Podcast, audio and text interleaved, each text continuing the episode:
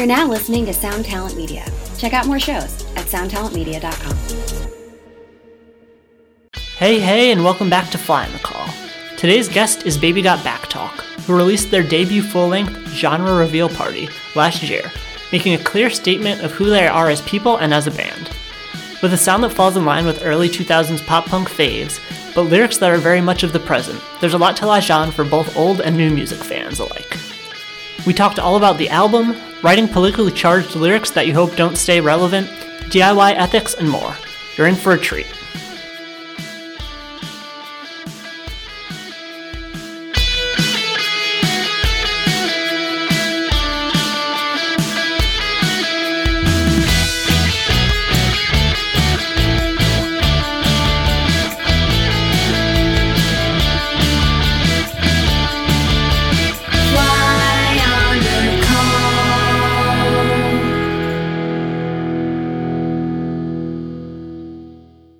Things that kind of like really stands out to me about Baby Got Back Talk is kind of like I feel like you're musically nostalgic, but lyrically very like future forward. Um, can you talk a little bit about that and kind of like balancing those two sides of things?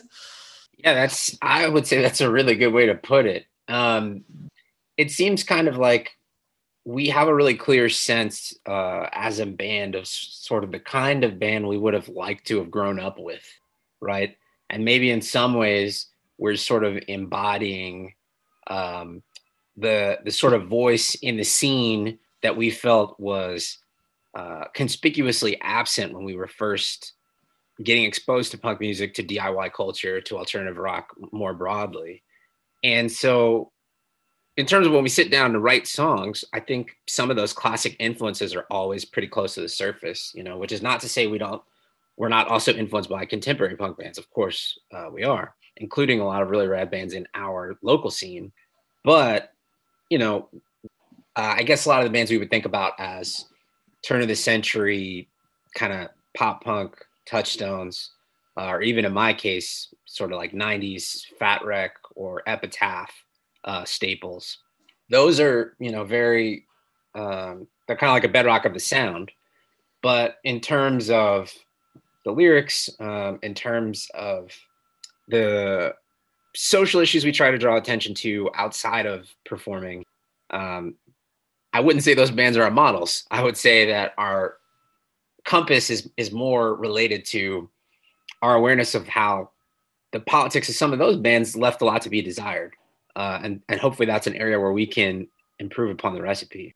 I'm curious, kind of like now that you're a little bit like further removed from like those kinds of bands just as far as like you know the changes in life since the time that you know you were necessarily like starting to get into that kind of stuff. How has your relationship with the with those bands kind of changed over the years?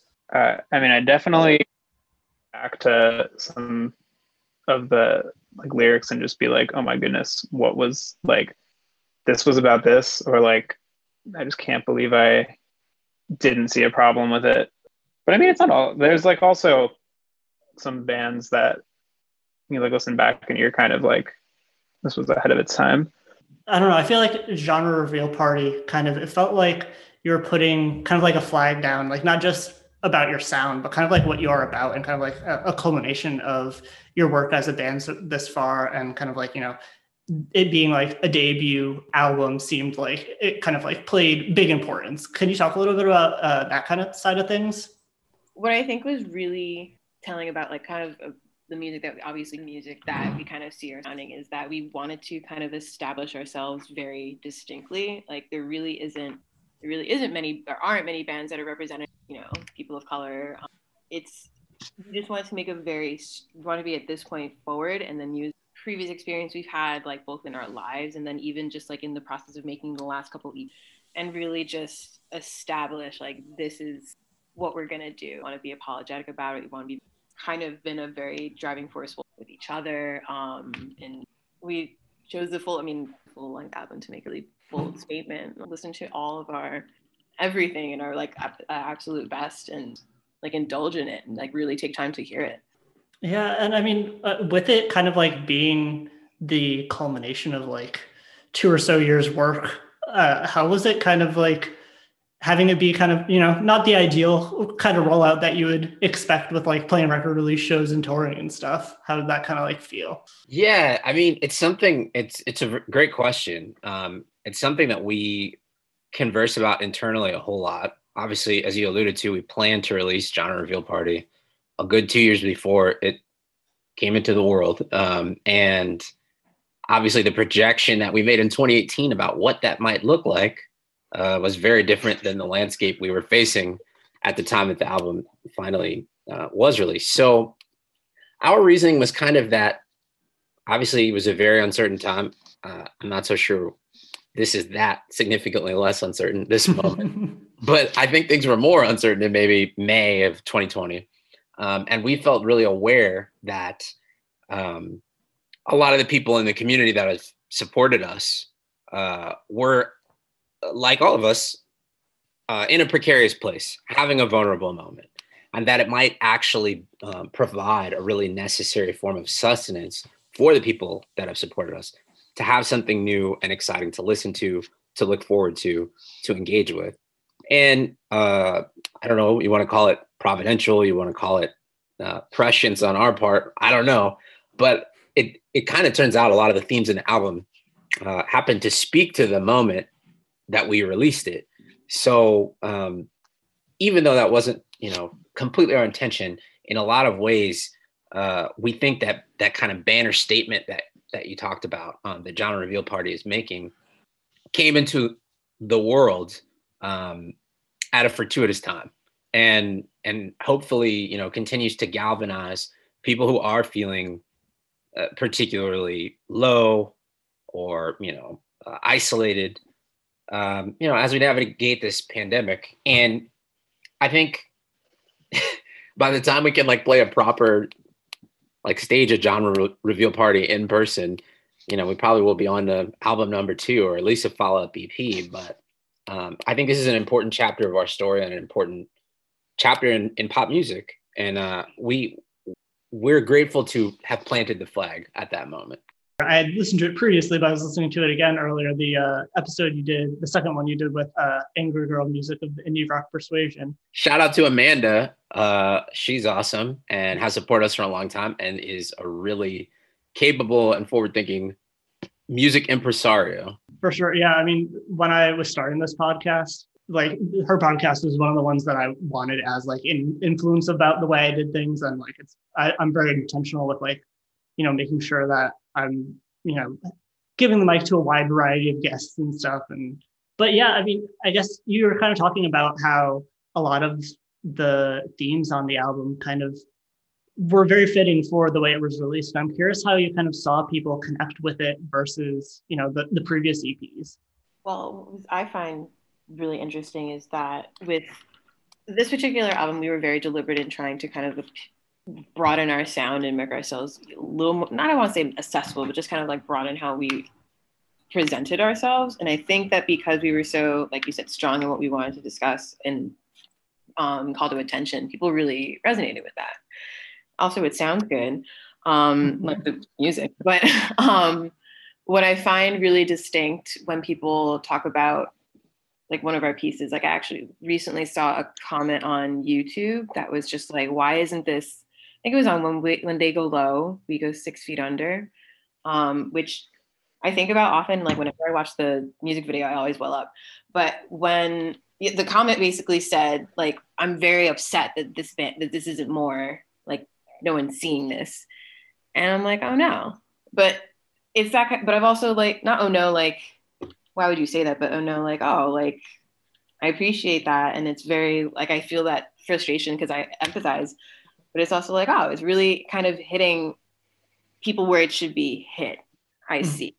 And I, it's empower, empowering, and it's also kind of it like motivates uh, me particularly. I'm sure I, am sure my other colleagues can relate, but it's really just like pushes me to be like, all right, so people, it's resonating with people, and it's not like we're very underhanded in where we're putting all these messages. So, and if they're feeling this strongly about it, then it's positive to to like to Jiro's point about the some of the like the subject matter being like prescient.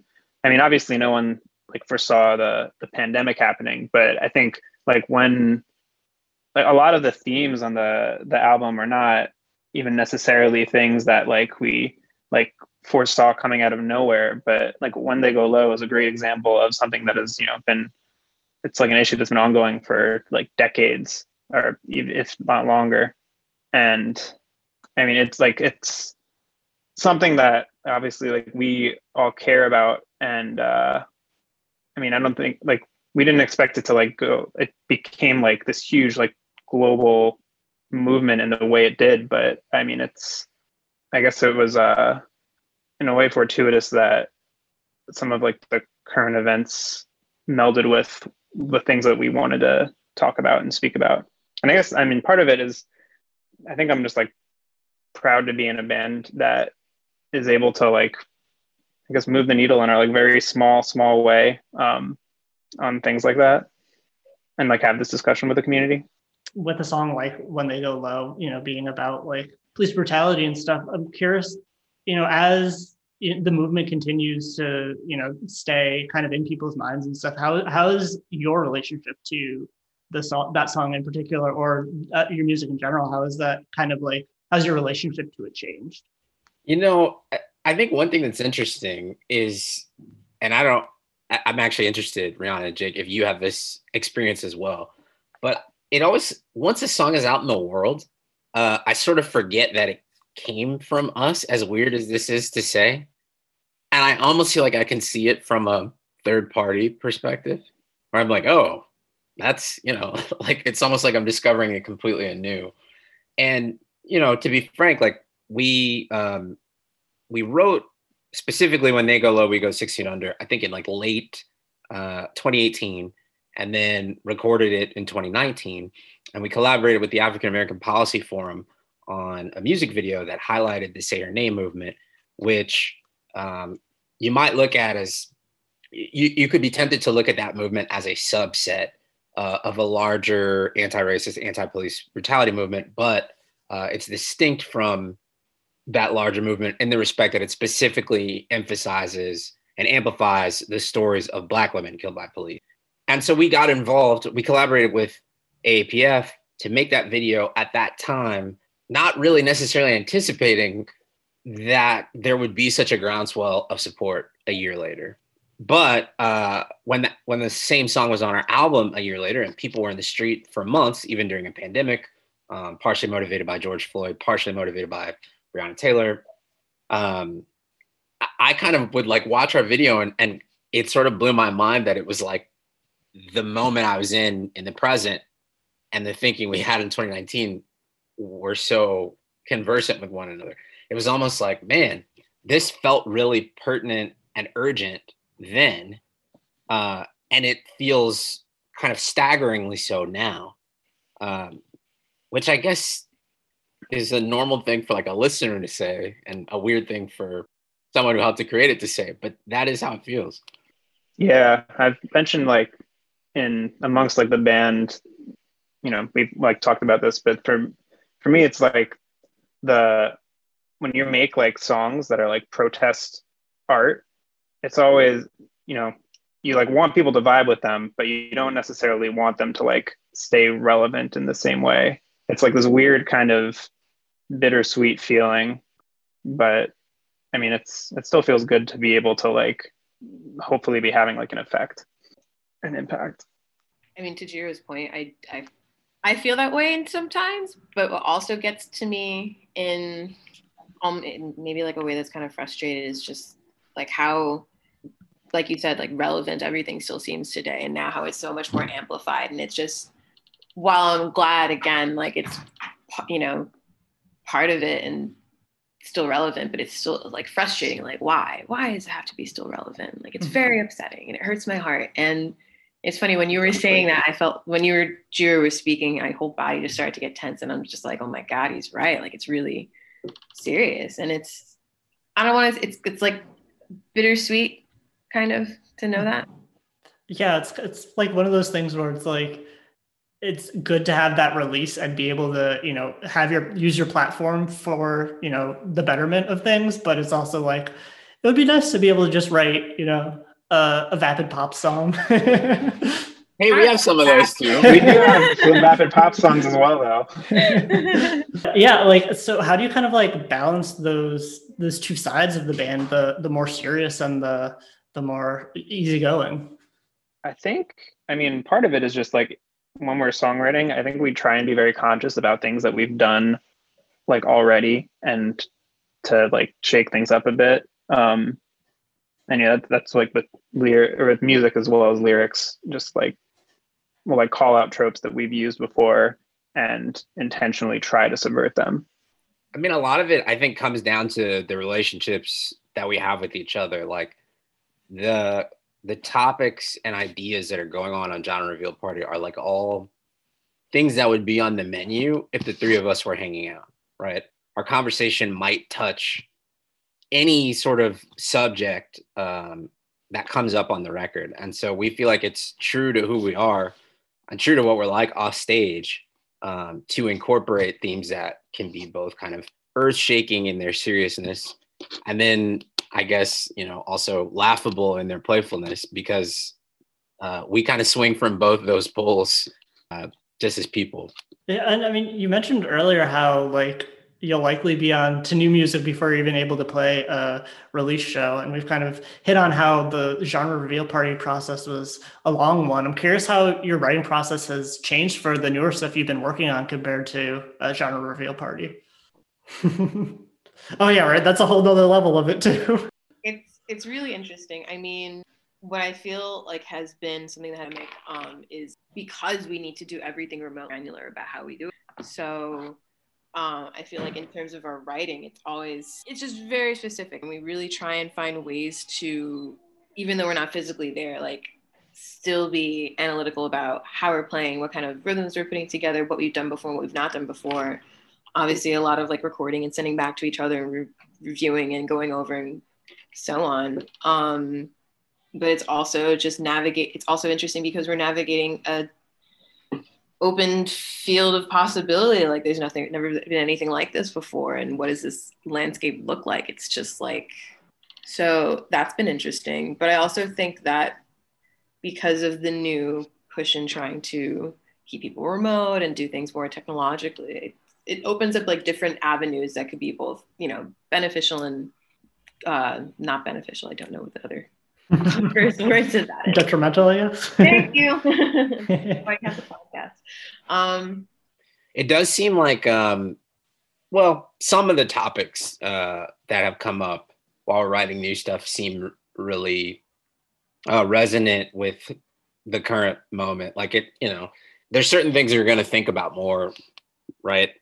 So many, like I have a running joke. I'm teaching uh, undergrad on Zoom right now and I have a running joke with my students about how I miss sulking, how like sulking is not an activity that can really translate digitally because to effectively sulk, you really have to, your words and your body language really need to be at odds. And the person that's around you needs to like pick up viscerally on the fact that you are upset, but also not talking about it.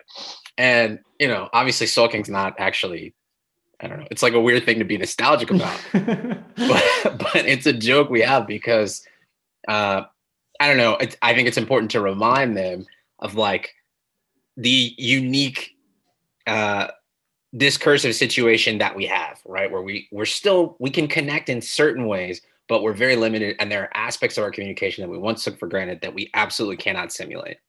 Um, I think because we're having experiences like that, uh, some of the lyrics on the new stuff are sort of engaging with that. And like what does it mean to sort of um, long for human connection and then also realize that the only mediums available to really facilitate it are not actually that great at facilitating it. Uh, you could definitely make a case that that's like a overarching baby got back talk theme in general but it seems like it's coming up a little bit more often with the new stuff. And like as far as sonically is like the push to, you know, isolation and electronic communication, has that like changed anything as far as, you know, the way things are progressing? Uh, I mean, it definitely involves like a lot more back and forth and intention because it's, you know, you're not really in the, there's no way to really be in like the same place and just kind of like jam together um, like you could before.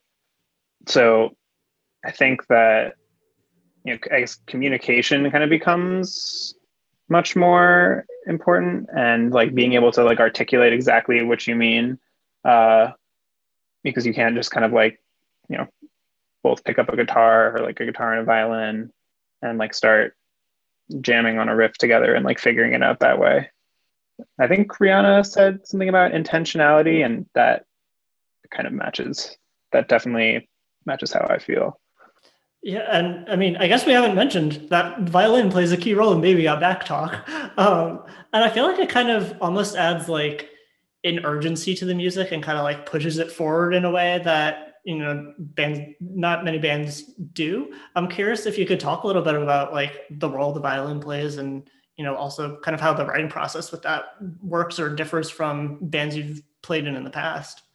Um, so bands I've played with in the past have been so I don't know if that really is equatable. Um, I tease. Would you say the uh, writing process is different between us and an orchestra? Exponentially, I ain't writing shit in an orchestra, which is why I didn't like orchestra. So I really enjoyed the ability to kind of branch out with a violin. Um, feedback I get a lot, which kind of hurts my heart, is that when people see a violin, they actually they're like, oh, like vibes are like stuck up. So it's like really nice to kind of take something that's not usually um, in like a punk genre, uh, maybe once.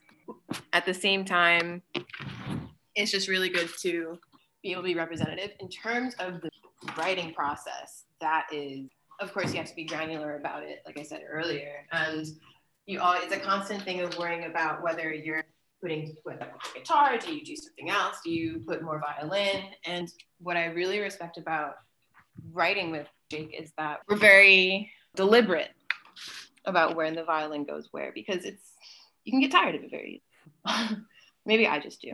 Um so. Yeah i think at first like our first instinct was to just be like okay we have one guitar we have one violin. Let's just like use the violin as a second guitar. And it kind of it kind of took like a long road to like figuring out like maybe you can't just substitute one for the other in that way. Maybe we do have to be a little bit more deliberate about when and where and how we like put this texture or this instrument. Another thing you mentioned on angry girl that kind of really interested me was talking about kind of like the distribution of the parts you each play and kind of like making sure everyone has their moment to shine. And i'd love to hear a little bit more about that um, and like the mindset behind it hmm yeah i mean it's a constant negotiation um, i always feel like since i well it's i mean we all have different roles in it but the angle I come at it from is like I kind of play the dumbest instrument, and I know that. So like we don't really want to hear like in a rock song, um, the bass player going full Matt Freeman from Rancid like all the time. Um, and I say that with love. I, you know, I grew up on Rancid. I love them. I really admire Matt Freeman. I probably wouldn't play bass if it weren't for him. But I think the kind of band we are, I'm like, nah, I probably can't I probably need to pick my spots, right? And one of my motivations for picking my spots uh, is that I really admire Jake and Rihanna as players and as songwriters. And so I, I'm never, it's never like this giant sacrifice. I'm not being like particularly generous by being like, hey, maybe this part should be like primarily a guitar part or primarily a violin part. And I'll just play root notes or like play a really simple walking line, you know? Um, I think what they bring instrumentally is such a key uh, component of the appeal of this band that like featuring them in alternating fashion feels intuitive. It's not like a, a big like um, I don't have any internal struggle about it, but um, at the same time, there's a tension in the respect that the three of us are kind of all maximalists. Uh, don't tell my bandmates that I said it, and so the the issue of balance with us is is less about like oh everyone wants to be the star and more just like someone will come up with an idea and go like that's so cool. And then another person will be like what if we play this on top of your cool idea and then the third person's like those are both really good ideas also here's a harmony on top of that. That's like Yeah, really, uh, where we have to problem. restrain ourselves. That is the constant struggle in Baby Got Back Talk is how to not do that. and, and, like, what point in the process does that kind of get pared down? Um, ideally as early as possible. I mean, the word some there's been times when we've been like, like actually like in the studio, and we'll realize like, oh crap, this sounds like a just like a mess, and you can't tell what's going on. Um, but we try. I mean, we we do try and be like cognizant of it at like every step. Um, you know, we're like aware of it, but uh, you know, sometimes it things like slip through to the very end, but. it's a you know it's a it's an ongoing process And I mean, I guess kind of like going off the po- the idea of like people, each of you having your moments to shine. I'm curious, what are like, what are some of your favorite moments on the record, whether they're yours or your bandmates? Oh man, I'm trying. I particularly like. I'm gonna use Space Jam because there's two parts. I particularly really enjoy the bass line in Space Jam, and I like the way we throw it. Like we're like right before it goes into that that part. I know I'm not doing it right. Um, Pretty good. Um, but that part. And i like it because on the recording it's very it like is this really nice buildup. Throw everyone back into it. Just I'll appreciate those and i think that that went so point on live stream shows and especially when we do it live um it, you can like almost juice it out. Does that make sense? I'm it's the way i'm seeing it is it's one of those moments where you can are like oh this is it. And it builds that anticipation. And that's like intoxicating for me because then you're just really connecting with people. And i like that part. I one part among that i also my solo if i do say so myself but one of my favorite parts is the violin in uh, the chorus of anywhere but here. I think there's like this one that's like there's like this part at the very end for go do do do do do do and it's not like a key change but it is like i don't even know the word to describe it. It's like kind of like a mood change but it always like struck me as this like really awesome like uh, this is going to sound weird but it's like this really awesome like elevator music type feel. Like it's just like totally that's kind of like which is what i like thought of it in my head which is maybe only makes sense to me but it, it it's like to me i like hear that and like when it gets to that part it's just like not at all what i would would like expect to hear. And just i don't know puts a smile on my face every time you did good rihanna I, and I hear about it. I'm just like, I, I think I know what you. I don't want to say I know what you mean, but I could. I could be active. I sound so full of myself. I'm really not. Usually, I'm like, no, I can't even speak to that, can I? We'll be the judge of that. No, uh, I'm surprised no one picked um, the bridge in in Wileism. That's one of my favorite moments. Um, just because, well, there's a lot of things, but uh, there's like a moment in composition that I like to call "Yeah, that," right? And it's when you're like, I have something that's like 75% good, and I can imagine what needs to slot into that last 25%. Uh, but I haven't actually composed it. I just I can sort of imagine it.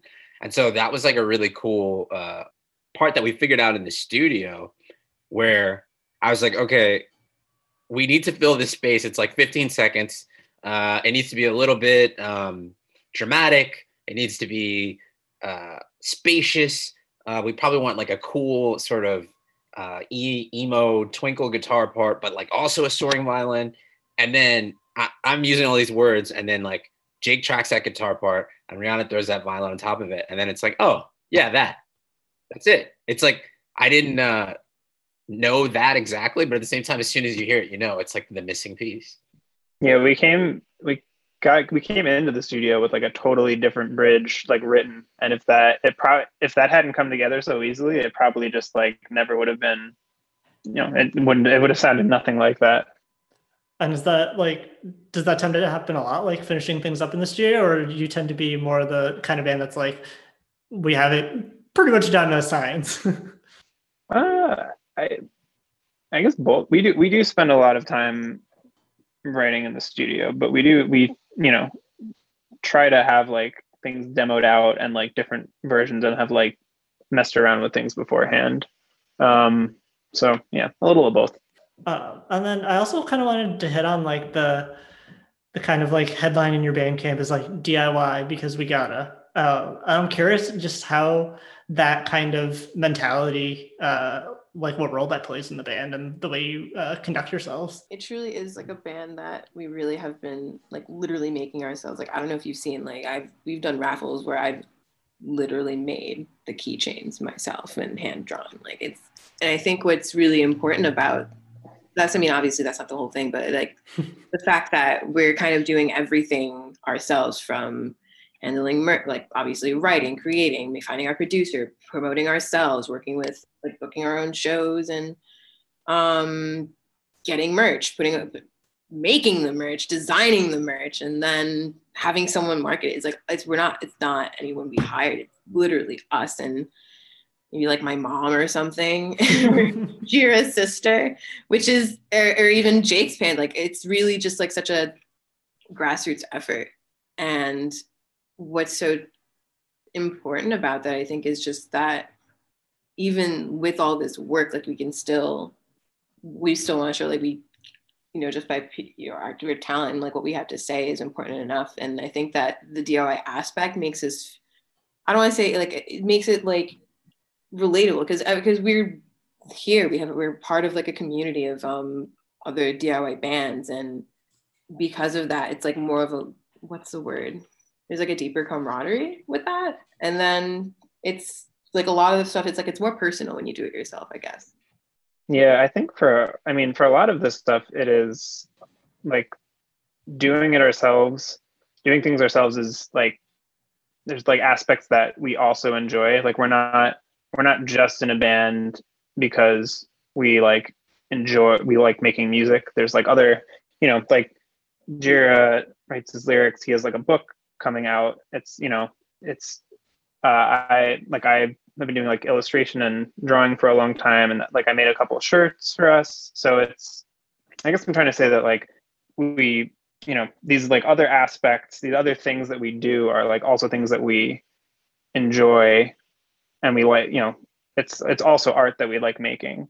Uh, it's not just like oh I guess we have to figure out a T-shirt now somehow. It's just like you know but like it's the process is fun as for that as well yeah i think that's like super important to kind of have because i mean they i've kind of heard before like diy isn't necessarily do it yourself it's like decide it yourself and like kind of you know pick the things that you want to do and figure out what you know where you can get help from other people um, i'm curious just like I mean, I don't think it's like a bad thing to be like, oh, we want to be successful as a band. So I'm just curious, like how how do you see that kind of like fitting in as you continue to grow and you know get bigger, presumably? it makes me think about um man, where did I hear this? Oh yeah, so the dude from Less Than Jake, uh Chris DeMakes, he has on podcast. my podcast network. yeah, okay, that's that's rad. uh he does an episode with Ryan Key from Yellowcard where they talk about uh, what they're really doing is breaking down Yellowcard's most popular song, like from a compositional standpoint. But then Ryan Key, of course, revisits the recording process and he talks about, you know, how they were on a major label. It was the early 2000s. They went to some like, you know, cabin in the mountains or something, someplace really beautiful. They had a giant budget. I can't remember exactly what the figure was, but I want to say they had somewhere in the ballpark of 300k Damn. as a budget to make this record. And obviously, it's an iconic pop punk record that changed the game in a lot of ways. Ocean Avenue. And I just thought about like what a temporal marker it is that a pop punk band had that kind of budget to make a 12 song rock record, which people don't even really like listen to anymore, like a full rock record at once. And it made me think about like it was sort of like where you learn what you're doing by contrast right? Because we're no less um, committed in terms of passion, in terms of ambition to what we're doing now in 2021 than you know those dudes were in 2003. But we're more like a mom and pop pop punk band. Like we're making records from That's a new genre, mom and pop punk. yeah, yeah. There's no, we have no expectation of a 300k budget to do anything ever. Uh, but we're gonna We wouldn't say no. we wouldn't. We wouldn't. But we're gonna get after it just as hard, and we're gonna have just as much fun with it. and in fact, the fact that we don't have a budget like that, um, I think contributes to the sense of urgency that people can feel in the music. And then, I mean, the way I kind of like wrap up every episode is by asking for a piece of advice or something you've been thinking about lately, whether it's music or life in general, just kind of whatever you uh, has been on your mind and you want to share. It's a good one. I don't think I've ever been asked for advice on a podcast or in an interview. What do I even know? Who am I to? Getting philosophical with us now. All right, I'll, I'll, I'll, I'm gonna try. I'm gonna try. I'm gonna try. So something that I've been kind of like dwelling on lately is just kind of how very unexpected things are and how have you have absolutely no control over anything and you and it's horrifying and it's really uncomfortable and maybe for the right person it's really fun but you just need to learn how to deal with it and be good to yourself while you're doing that because there's nothing you can do about it. But that's okay. It's like okay it's not like a good thing or a bad thing. It just is. And just get through it and you're going to be fine. And eat ice cream beats all the time. Just eat good food too. Um a i'm going to piggyback on what rihanna said in the sense that uh i think recognizing what you can and can't control is and difficult but worth it but i also recommend on top of doing that uh and shout out to kimberly crenshaw who gave me this line roll with the posse whatever you're doing, you can you can distribute the burden in a more manageable, sustainable way if you have good people with you. And you know that's one reason why uh, we're a band and not uh, a series of solo acts. For that reason, roll with the posse. What like whatever you're, whatever you're stressing about now, time will make it melt away eventually. I don't know. I, yeah, I'm yeah, I'm feeling kind of anxious lately, and it's been it's probably I'm just like remind myself that like in six months, will this really matter? Like, what actually, you know, budget you're worrying.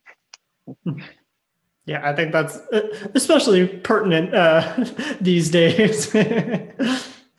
awesome. And I mean, is there anything that we haven't hit on that you've been like really wanting to get out, or any uh, big things coming up that we uh, that I might have missed?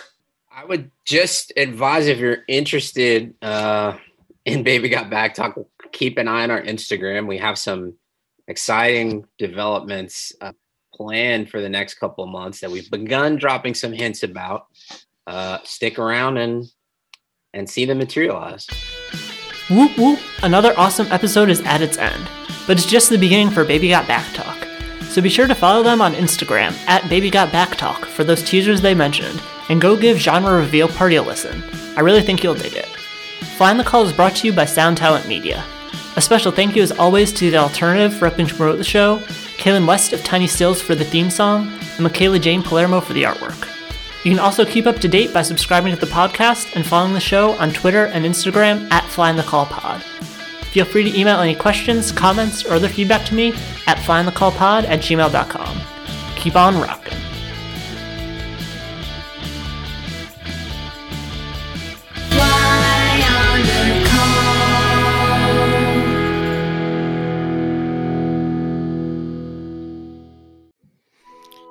Welcome to us talking about our podcast for a minute. What's the name of that podcast?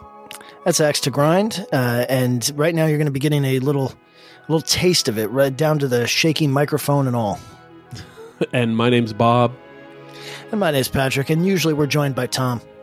Tom's the best. Tom has a real grown up job that requires him to be at work, but we talk about decidedly not so grown up things like hardcore music and things that people that like hardcore music tend to like. So that could be the latest shows, uh, revisiting classic material, talking about the new classics, um, all the little dorm room nonsense that you imagine from a niche music podcast that, that you either love, want to love, or hate. Yeah, imagine all the emotions that you have towards a genre that that uh, has impacted your life, uh, and then condense them down to an hour to two hours a week. So triangulate your speakers think about jumping off the bed, singing along, dancing like an idiot, and listen to Axe Grind podcast.